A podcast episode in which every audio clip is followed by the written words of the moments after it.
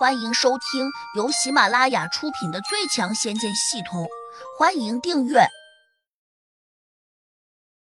第二百七十五章小魔灵丹铸体。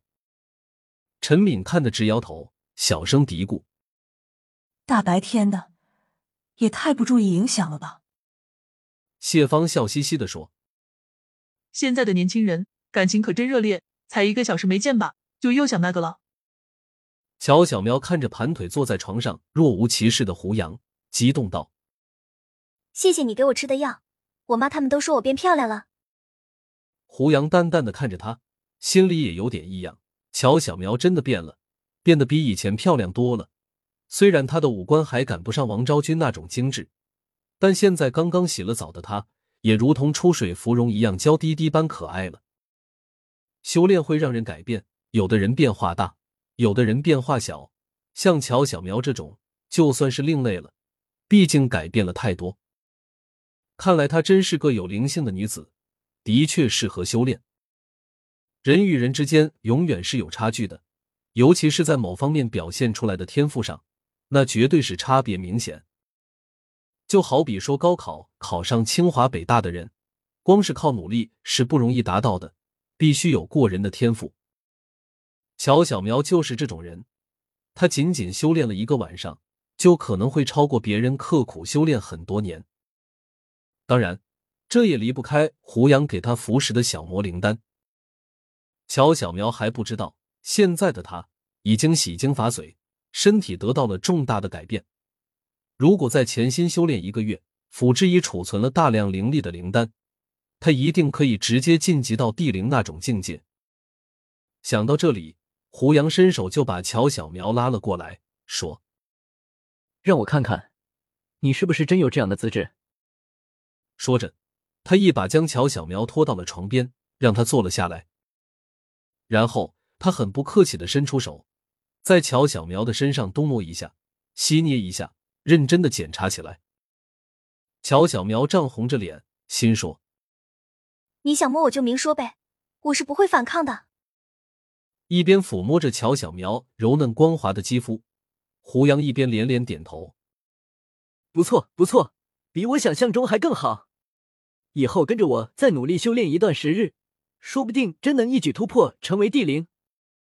乔小苗不知道地灵是什么，脑子里面也没有往那方面想，他只是想：我当然愿意跟着你，只要你不赶我走。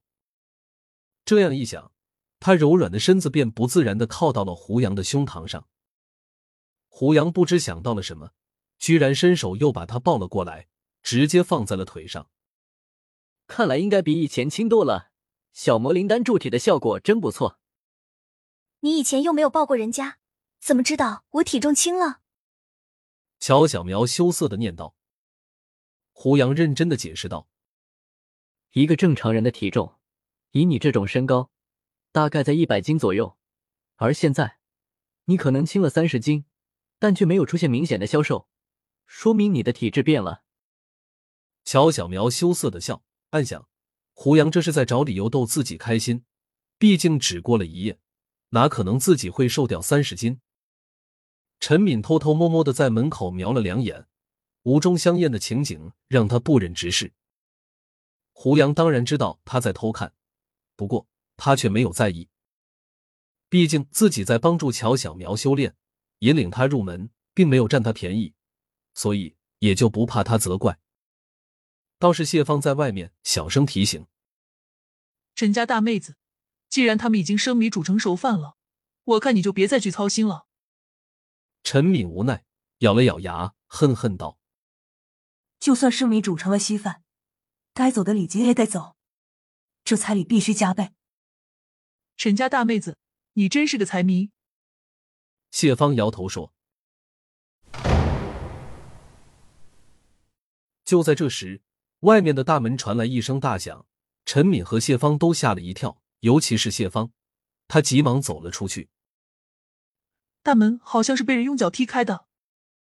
谢芳的话还没有说完，就惊慌失措地倒退了回来。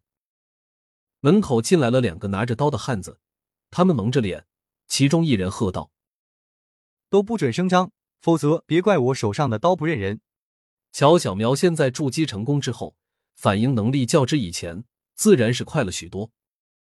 听到响声后，他立刻从床上跳了下去。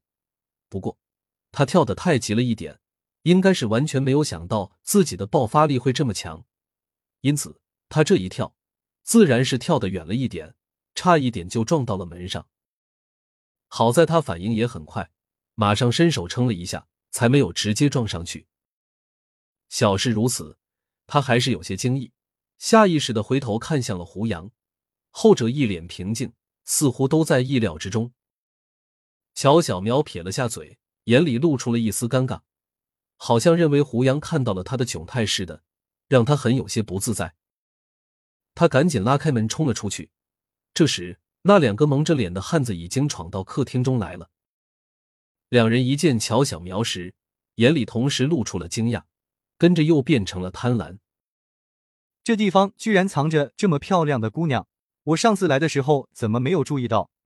他这样一说，一下就暴露了，原来他正是那天过来踩点的其中一人，名唤江猴子。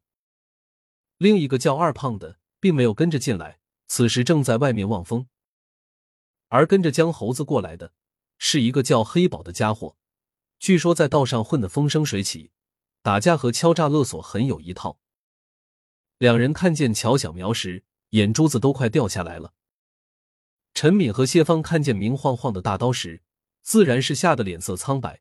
乔小苗乍一见也有点紧张，但他还是鼓起勇气叫喊起来：你们是什么人？到我们这里来做什么？黑宝和江猴子同时嘿嘿地坏笑起来，江猴子还不怀好意道：我们本来是来劫财的，但是看见你之后，免不了就想劫色。美女，你最好别乱动，当心我们拿刀在你脸上画乌龟。乔小喵顿时反应过来，不禁有些慌乱，急急地往后退了两步，颤抖着说：你们别过来，我会报警的。本集已播讲完毕，请订阅专辑，下集精彩继续。